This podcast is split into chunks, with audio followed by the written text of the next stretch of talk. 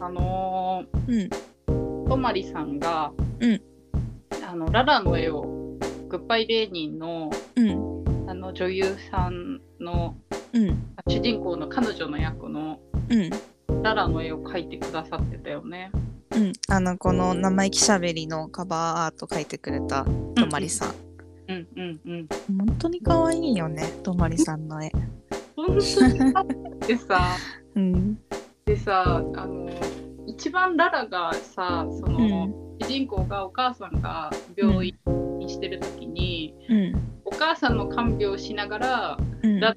ずっと目で追ってたじゃん。うんうんであのシーンのさやっぱタバコ吸ってるララ、うんうんうん、あれ結構私も頭に残ってるシーンだったタバコ吸ってるララ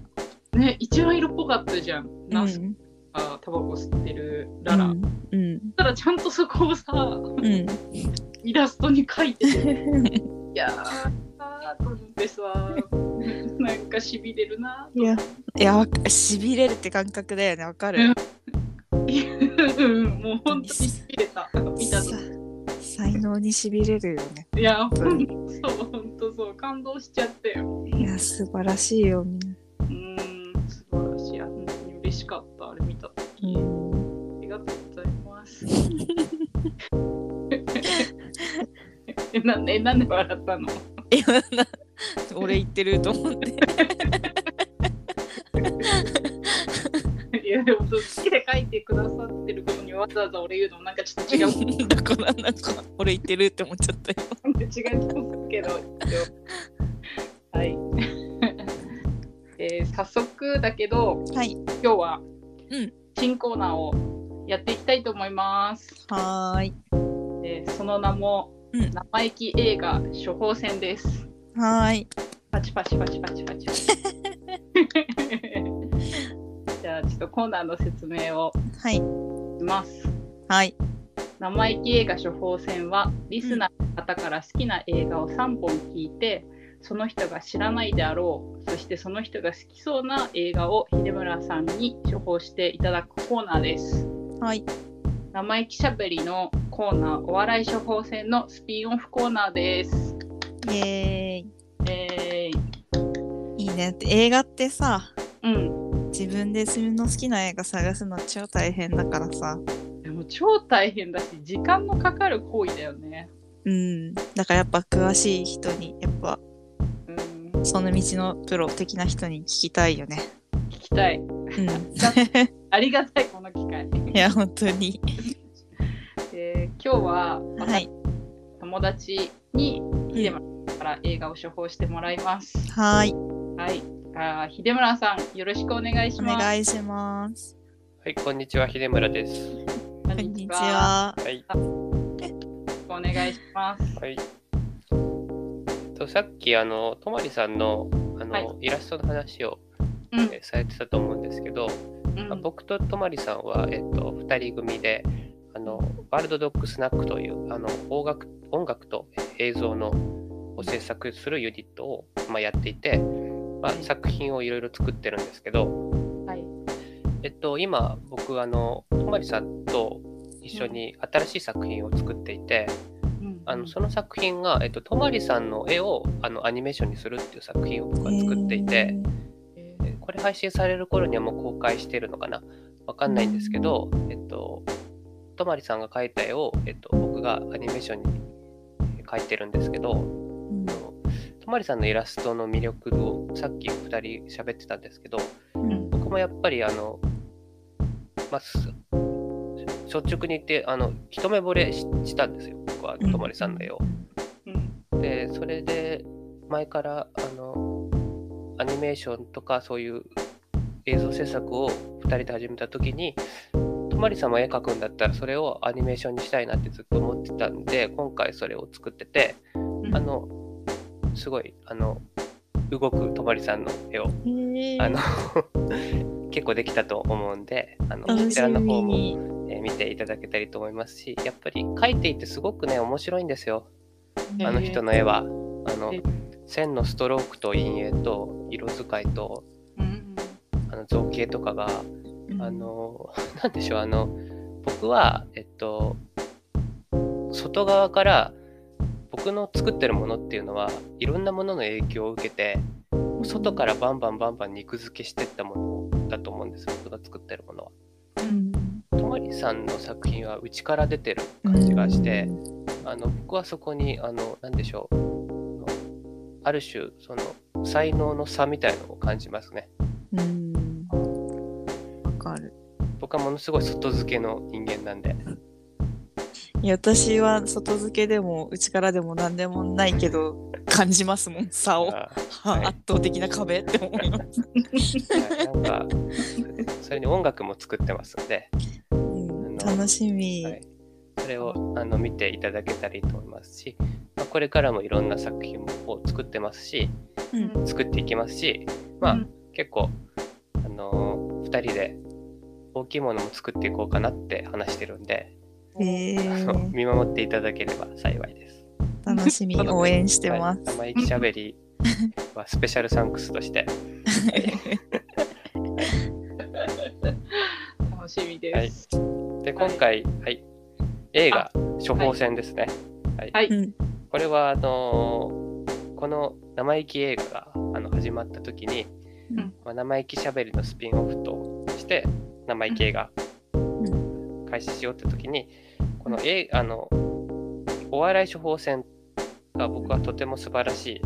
いあのコーナー最近全然できてないんですけ どいや、ちょっあと。のなので皆さ誰んあの募集してるんいでや本当送にってくださいね。あのはい気軽にでもおお願いします。素晴らしいコーナーなんでそれの映画版をうんできるということで、はい。もうこれ本当に楽しいですね。あのなんかはいすごく面白くて、うんまあ、いろいろ考えながら、えー映画を選びましたので、はい。ありがとうございはまいす。、それがあの何でしょう体にあの合う効能のいい、えーものになるなればいいかなと思ってます。はい、ありがとうございます。はいじゃあ私の好きな映画を発表したいと思います。はい3本3本。はい。で一番好きな映画は、はいマイケル・カーティス監督のはい「カサブランカはいカサブランカはい」はい。 であと小津安二郎監督の「爆臭」です。あのーオズ作品数ある中で、はいあのーどどの作品を、えっと、拝見され視聴されてるのかははい。わからないんですけど、えっとはい学習をチョイスするってところになんかし、渋みを感じました僕は。ありがとうございます。で最後は、はいすごい3本目が悩んで、 3本目ってすごい悩むんですよねなんか3つ 決めろって言われた時に。悩みました。わかりますすごく。本は当いにであのマーヴィン・ルロイ監督の「哀愁哀愁はい」という作品です。はいはいでこの3本はいになります。秀村さんはい映画処方よろしくお願いします。はい、ちょっと話それるんですけど僕哀愁を見て、はいあのビリケンさんってアメリカ製って知ったんですようわ え びっくりしたビリケンなんでビリケンさん出てんだろうって思あいまビしリケン人形って僕は昔はえーあの大阪のうん。た。本当本当。ものだと思ったらうんあれにビリケン人形出てきてえっと思ってたらあのビリケンさんってアメリカ人の女性デザイナーの人が描いたものなんですええあれアメリアメリカのキャラクターなんですよあれキューピー人形みたいな 感じでええびっくりでしょ今ちょっとウィキペディア開いちゃいました、さすがに。ビリケンさんががアメリ本カ当だア。メリカ製ってことを僕その哀愁を見て知ったんですよ。フローレンス・プレッツがデザインン特許を取得した。フローレンス・プレッツすごいし日本が好きで、へへなんか夢に出てきた神様を描いたのがビリケンさんなんでえ。すよ。へえ。ね適当に作ったゆるキャラみたいなことじゃないんですね。いやまあまあはいへはい話それたんですけ ど、はい、でこの3つを僕聞いて、はいすごく共通項が多いなと思ったのがええあってまはずその、カサブランカ爆臭哀愁、え3つとも、えー映画の教科書の1ページに目に乗るような役者が出てくるん ですよ。3つとも。えへえ ー。はい。ー、ええっと、役者さんがはい役者さんがあ俳優、俳優というか、まあ、女性ですね。あこうその、まあ、3つとも、まあ、昔の作品ですし、ーあの戦前戦後の作品ですし、まあアカデミー賞に載るような作品だったり本当に、まあ、名だたる、まあ、映画っていうのが一番その大事にされてた時代の作品だったっていうのもあるんですけど、まああ、ー3つとも本当に、まあ、名名役者名女優えー出てる作品ですよね。で、でまあ、カサブランカはまあイングリッド・バーグマン。うんうんうんうんで、爆臭はまあ原節子。うんうんうんで、えー哀愁はビビアン・リー。もう、あの本当に教科書の1ページ目に出てくる役者3人の映画で、あの、もう、はいその華やかさみたいなうんうんものが、えっと、は華やかさが弾けてないんですよ、この3本が。ああの3人のスター性というかーうんうんうんうんもちろんその映画の内容もそうなんですけどもうんあのすある種その女性というか女性の役者さんが、えっと、映画の,、まあ、その添えぎ添える花、あのを一点としての役割から、うんえっと、映画の、えー顔にうんなってったっていううん時代のが来てる来たっていう作品だと僕は思っていてうんうんうんうんとにかく役者が強いっていうのをもう3本ともそれは思ったのとうんそしてあの内容の話になるとうんうん3つともある時代うんある場所でうんある人がうん出会いそして別れるっていう話なんですよね。 はいはいはいでその心の機微と,、えーと時代のうねりみたいないやー流れみたいなものを3つとも、うんま、中ではやっぱりあの爆臭はうんせ戦後の普遍的な、うんえっと、日本のある家族の話うんうんなんですけどやっぱりあのところどころにやっぱり戦争の話が出てくうんるんですよね。うんあのまだあのその亡くなった人が生きてるかもしれないって思う思うことがあるってうん話もしていますしうんうんやっぱりその時代が移り変わってくっうんうんて家族のその在り方みたいなものをまあ小津安二郎監督っていうのはえっとドラマチックなものが嫌いだった人みたいで。あのありのままを本当に描きたい虚飾のないものを描きたいと思ってた人なんで、うんあの当時の一般的なその家族を、まあ、描いたんでしょうけどだけどやっぱ小津さんって、うん、生涯独身だったのが関係してるのかどうかわからないんですけどうんやっぱり少しやっぱりそのある種その男性優位社会に対するそのあの意識みたいなものは若干やっぱりあったんじゃないかなってことはこの作品を見ててもやっぱり出てきてますしうんあのカサブランカなんかもうんあ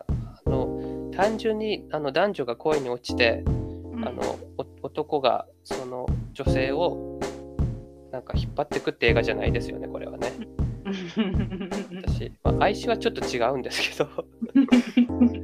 なんかそのある種その時代の変化となんか価値観の違いみたいなものを、まあ、うんみ感じ3つに感じましたね。やっぱり時代性みたいのがはっきり出ててその時代に奔走された男と女がの心の機微を描 き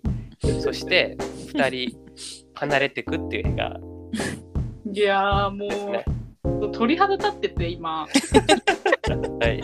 鳥肌見せたい 鳥肌立っててもうなんか今言語化されてさもうマジこれ占いかって本当に思っちゃった なんか自分のこうはい好みっていうかさ思考性をさ、なんかすごいなんかあらわにされてる 感じむちゃくちゃなんか恥ずかしいし、はいい、やだから聞いてる で 3, 三本選ぶの難しいってうん言ってて、その他にもいろいろまあ、うん事前に教えてくれたじゃないですか。うんうんうん、まあ、それもまさに本当にあの時代によに奔走された2人がうんあの時が経ってあの関係性が変化していくっていう作品ばっかなんですよ。黄昏とか空の障害とか。で面白いくらいにアカデミー賞とか賞レースにあの勝ってった作品ばっかりでいやーあのそうそうきっとそうなんだと思うでそそれらに当てはまる作品ってうんうんま枚挙にいとまがないんであーポンポンポンポン出たんですけどうんなんか見てなさそうな映画を選びたいなってことでうんうんうんなのであのこれらの3つに当てはまりつつもちょっと、あの趣向の違う映画を僕はチョイスしたいなと思って考えててうんおー嬉しいたくさんたくさんあるけどうんうんうんまあ手軽にサクッと見られる嬉しいです Amazon プライムで配信されてるありがとうございますはいということで今回、えー僕が推薦したい映画は、はいはいえー1953年、はいえーフレッド・ジンデマン監督のはい「ここよりとはに」です。えー、えーこれちょっと待ってもしかしたら見たことあるかも僕それ見てる可能性あるってすごい思ってました。はいまああれだよねあのーはいシナトラが出てる映画だよね、 はい、出てます出てます。ああうちその映画すごい好きだったああ、やっぱ見てたかす。ごい大好きだっはい、た さすがは最初これ思っていはい話聞いた時思って、、はいやこれ見てる可能性高えと思って。なんで他何本か用意してたんでありがとうございます。でこれはななかったことにしてください。はい。 えでもめちゃくちゃ大好きで、本当にこれ三本目に悩んでたんで。はああこれでもいいですよねこの映画。はいい、本当に良かった。はいあのうあの海でさ抱き合ってキスするシーンあるじゃないですか。いや、あのシーンがいいんですよあね。れあの バート・ランカスターがもうとっさにこれ撮りましょうって撮ったんですよあの作シーン。へえ。あれって恋愛要素一切ないんですよ原作が。うんうんうんうん。一切原作恋愛要素ないのにもうえうん映画的あな、まあ、ダイナミズムですよねそれがまさに。ーあー。といへうーことで、えーはここよりとわにがはい好きだったってこと で、はい。あのまあ、ある程度僕の手法線に、はいあのなんでしょう信頼が出てきたということで、はい。 めちゃくちゃ悩んでたかはら。い、それで僕はこれは見てる可能性高いなと思ってたんでもう一個候補で、はいこれはさすがに見てないだろうなと思った作品をもう一個はい。で今回紹介したい映画は、はい1946い年ジョン・フォード監督の「荒野の決闘」です、見たことないです。はい。荒野の決闘。はい、西部劇ですから、えー。西部劇はあのー見たことないって人多いんでで僕は。は、えっと、人から「おすすめの映画なんですか?」って時々聞かれるんですよはいはい。その時必ず僕は西部劇言うんですへえ。理由は見見たことない人が多いからあと世間の人がはい。ある種凝り固まったイメージが強くて、うんうん。あのなんとなくでこういうもんでしょってことで見てない人が多いんでちょっとそれを覆したいっていう意味で西部劇を上げることが多いんですけどはい。そういう点では今回紹介したのは「えー荒野の決闘」です、へえ。えー監督はジョン・フォード、まあ、ハリウッドの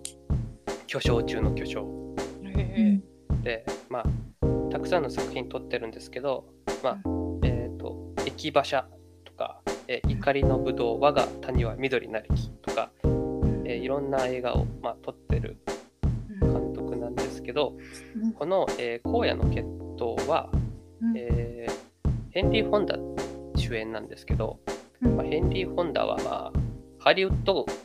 映画の、まあ、この時代の、まあ、代表的な俳優さんで、えーまあ、ある種その西部劇の、まあ、ヒーローを多く演じたうん人ですね。で、ヘンリー・ホンダっていうのは、まあ、いろんな俳優いるんですけど、まあ、ある種アメリカ映画のこの時代の、まあ、ある種ヒーロー的な役割をすごくやってた人なんで、まあ、そういうその人が主演していて、うんえーさっき言った、えーと女優がすごくえー豪華なな映画が、はい、多いって言ってたんですけども、まあこの映画もさっきの3名ほど有名ではないんですけど、まあ、ヒロイン役に、えーキャシー・ダウンズっていう、えっと人が出演していてあのこの人はすごいあの B 級の SF 映画とかも出てる人なんですけども、あのまあこの時代いろんな映画で出た、まあ女優さんですしあの他にもあのリンダ・ダーネルっていう女優さん出てるんですけどこの人も、まあ、西部劇映画を、えー中心にいろんなあの映画に出てた人なんですけど、えっとなぜこの映画を紹介したかというとこの映画の荒野の決闘って聞くと、まあ、いかにも西部劇っぽいなって思うじゃないですか。うん思でいます実在したあのワイアット・アップっていう、んえー人物を主役にした映画でこのワイアット・アップが関わった事件で、うんえー一番有名なのは、えっと、OK 牧場の決闘っていうあのアリゾナ州で起きた、えーまあ、激しい打ち合いがあったんですね。その激しい打ち合い、その OK 牧場での激しい打ち合いが起こるまでの映画なんですよ。えなので、荒野の決闘ってタイトルなんですけど、ーこの荒野の決闘ってのは日本で公開される時に作られたタイトルで、うんうん本当のタイトルは、うん愛しのクレメンタインっていうタイトルなんですよ。えークレメンタインクレメンタインっていうのはヒロインの名前なんですよ。えうーんヒロインの名前で全然違う全然違うんですよ。ちゃうでうんうん荒野の決闘を、えっと、期待して見に行くと、全然ちげえって思う映画なんですよ。最後にあるくらいで決闘シーンは。へーでこの映画は、えっと、生じたてになってて全部で7章か8章8章だったかな生じたてになっていて、街に住んでる人の暮らしだったりこのワイアットアップ、うん主人公のワイアットアップの暮らしと彼が、えっと、どういうことをしてきたしてきてどういう人と出会ったかっていうことをうんあの生じたてで、まあ、描かれていて特にあの日曜日の朝っていうパートがあってうんここが非常に評価の高いパートではい日曜日の朝に、うんえーそのワイヤットアップとそのクレメンタイうんンとの、えー関係というかクレメンタインとの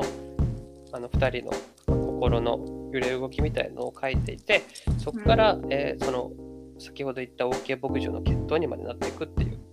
へ作品なんですね。ーうんでこの映画は、まあ、ワイヤットアップっていう実際にいた人を題材にしてるんですけどこれは実際なかった話なんですよ。実在する人物を うん元にあの作り話を作っていてあーでジョン・フォード監督は、うんえーこれ1946年の映画なんですけど監督があの本人にインタビューしに行ってそれでいろいろ話を聞く上で監督がはあの史実とは関係なく、えー創作したお話なんですよ。へである種その古きよくアメリカの風景とーうんそれの終わりを描くことが多いんですよ西部劇って。あそれの僕はまあ初期の作品かなと思います。単純にヒーローがいて悪いやつをやっつけてーうんうん爽快っていう西部劇からいやそういう時代はもうとっくに終わっていてうんアメリカの古き良き幻影を僕たちを見ているに過ぎないっていう作品はいもういっぱい作られるんですよ、こ今後その後も、うんうんうんそういう作品の、まあ、一つだなって僕は思ってて当時の1946年の人のノスタルジーみたいのもすごく含まれてるんですようんでそれをまあ加味して見ていただけると好きな映画3つとの、まあ、共通性が見られるんじゃないかな って僕は思いましたしうん西部劇の見方も変わるっていくと思いますし西部劇っていうのがノスタルジーなんだなってことをあ分かるんじゃないかなと思います。ーなので西部劇じゃない映画も映画ファンは見てこれ西部劇だねって結構言ったりするんですよ。うんあうーんあのフィールド・オブ・ドリームスって映画とかうん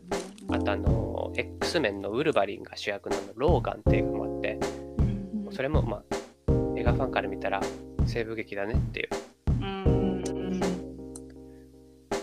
そのノスタルジーと男女の出会いと心の機微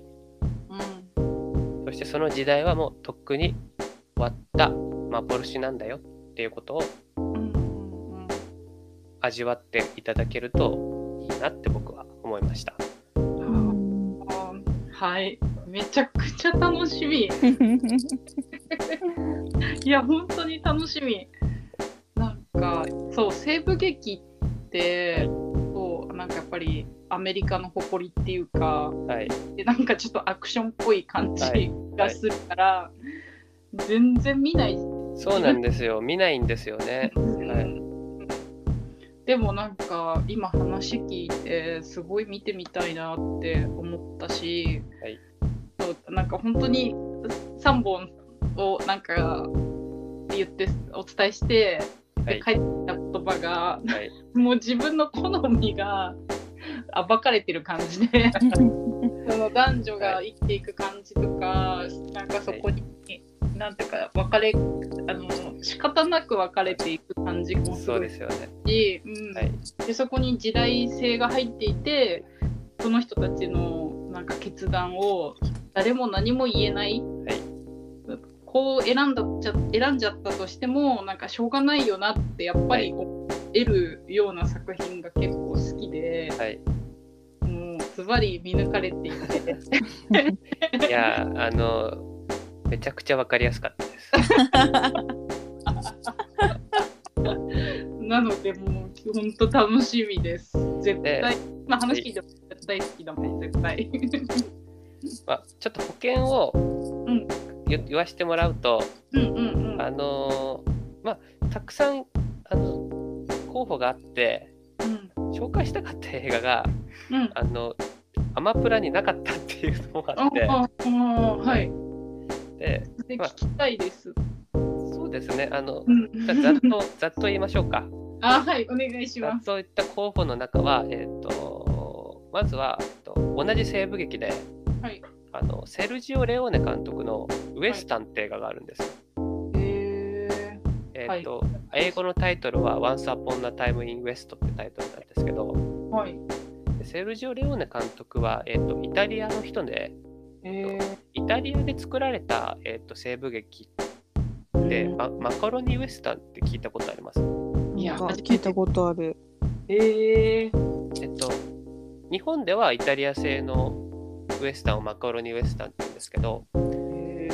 英語アメリカではスパゲッティ・ウエスタンって言うんですよ。え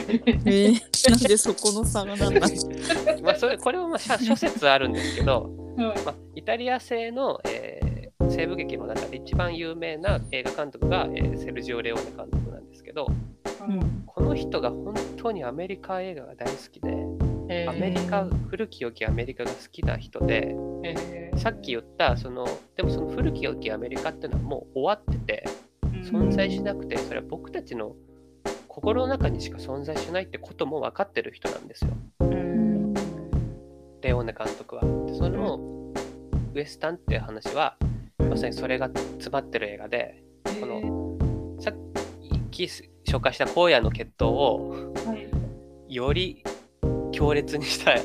映画なんですよ。へえでしかもそのウエスタンに出てくる悪役が荒野の決闘の主役のヘンリー・フォンダっていうのがすごくいいんですよ。へえ。へーで最初このウエスタンを紹介したかったんですけどうんうんうん。アマゾンプライムいなかったですしあの、うん 3, 3時間近いんですよね。長い。はいまああとウエスタンの話をすると長くなっちゃう んで、はい、この辺にしてあとはい一つはあとキャバレーって映画をあれ。紹介したかったんですけどへえ。これはですねあのライザ・ミネリが、えー主役で、えーっとナチスが統治する前寸前の、えードイツを舞台にした映画でベルリンのキャバレーのダンスナイトダンスクラブで踊っていた主人公とそれで出会った、えー男の人との恋愛と、えーうん時代の流れと別れを描いた映画で、いやもう聞いただけで大好きだ。あの 僕この映画、えっと、人生で見た映画の中のあのトップ5に入るんですよへえ。えーキャバレー。へ本え。当に大好きな映画です。キャバレーへえ。楽しみ。は絶対見る。はい。で、あと紹介したかった映画は、えっと、これすごい最近の映画なんですけど、えっと、シアー・シャローナン主演の、えっと、ブルックリンっブルックリン。てへいう映え。画。これはあのブルックシアー・シャローナン演じる、えー女性が、えー時代の流れの中で、えーえっと、国を離れてその土地で恋に落ちて結婚してと恋人と再会するみたいな話なんですよ。へえ。すごいこれ最近の映画なんですけど、まあ、内容も好みそうだって思ったのとあうんと理由、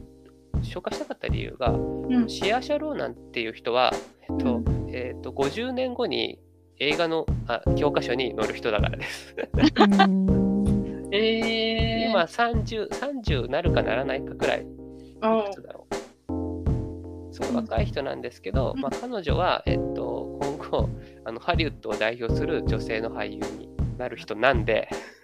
まあ28歳って。 28歳か。うはんいへえ。でいや嬉しい。その人が、まはあ、世界的に有名になるきっかけの一つの映画です。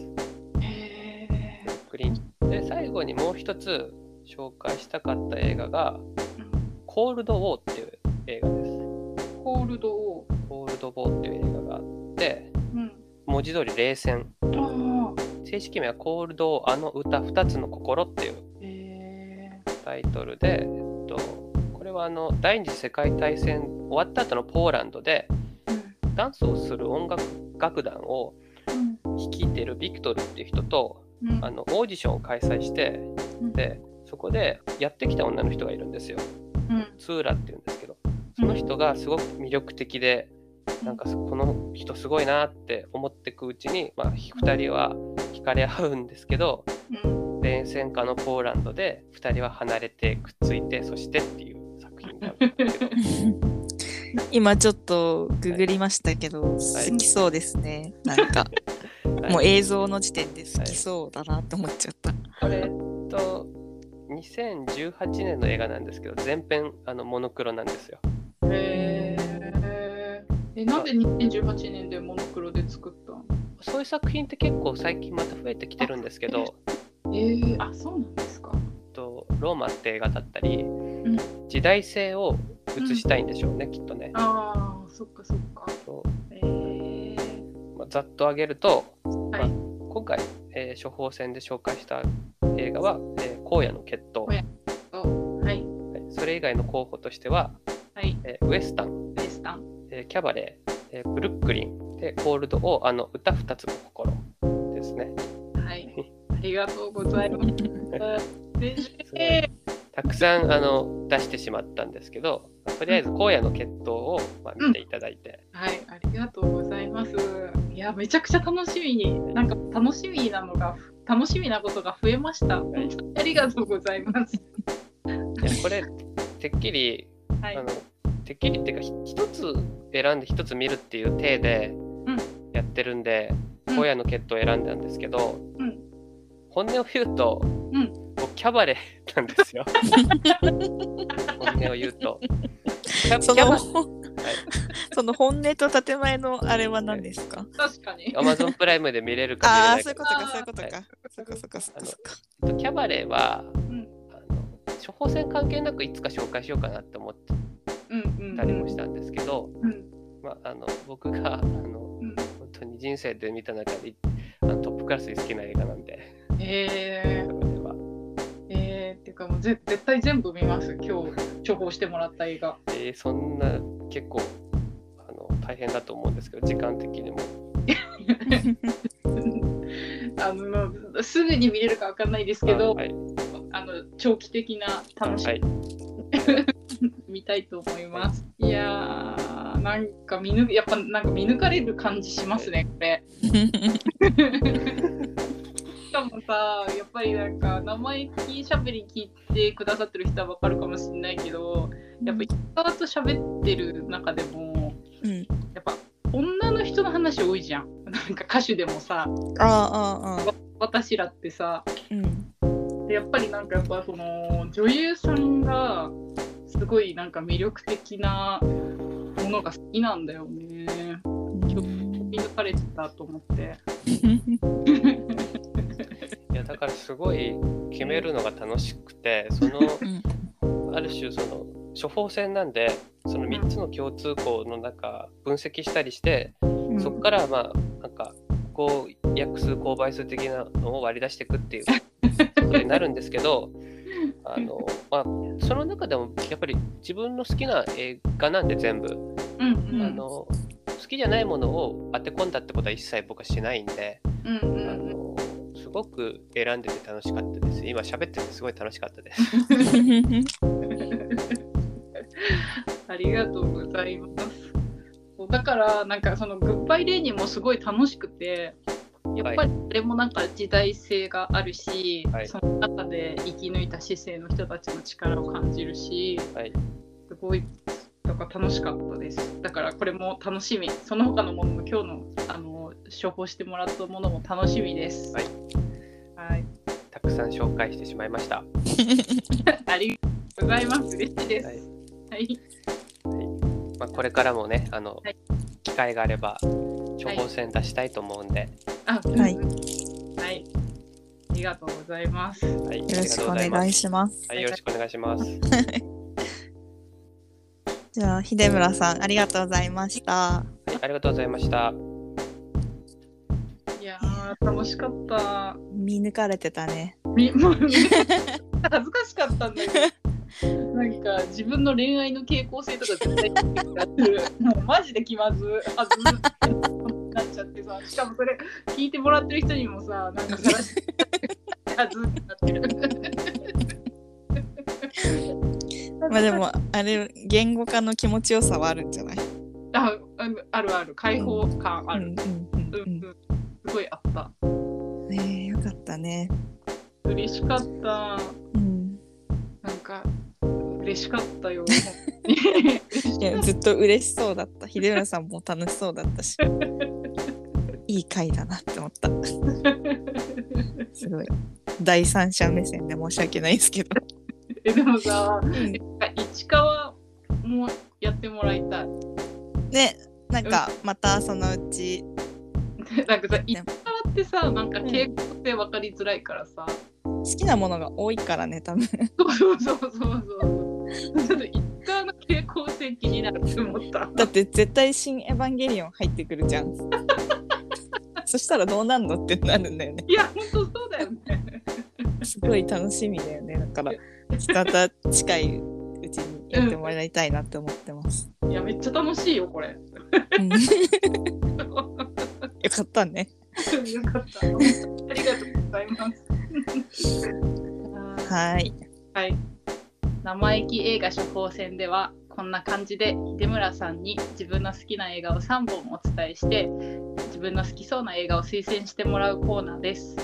生意気しゃべりを聞いてくださっているみんなの中にも映画を処方してもらいたい方がいたらぜひぜひ概要欄の URL から投稿ください。生意気映画はポッドキャストの他に YouTube でも配信中です。感想ツイートもいつもありがとうございます。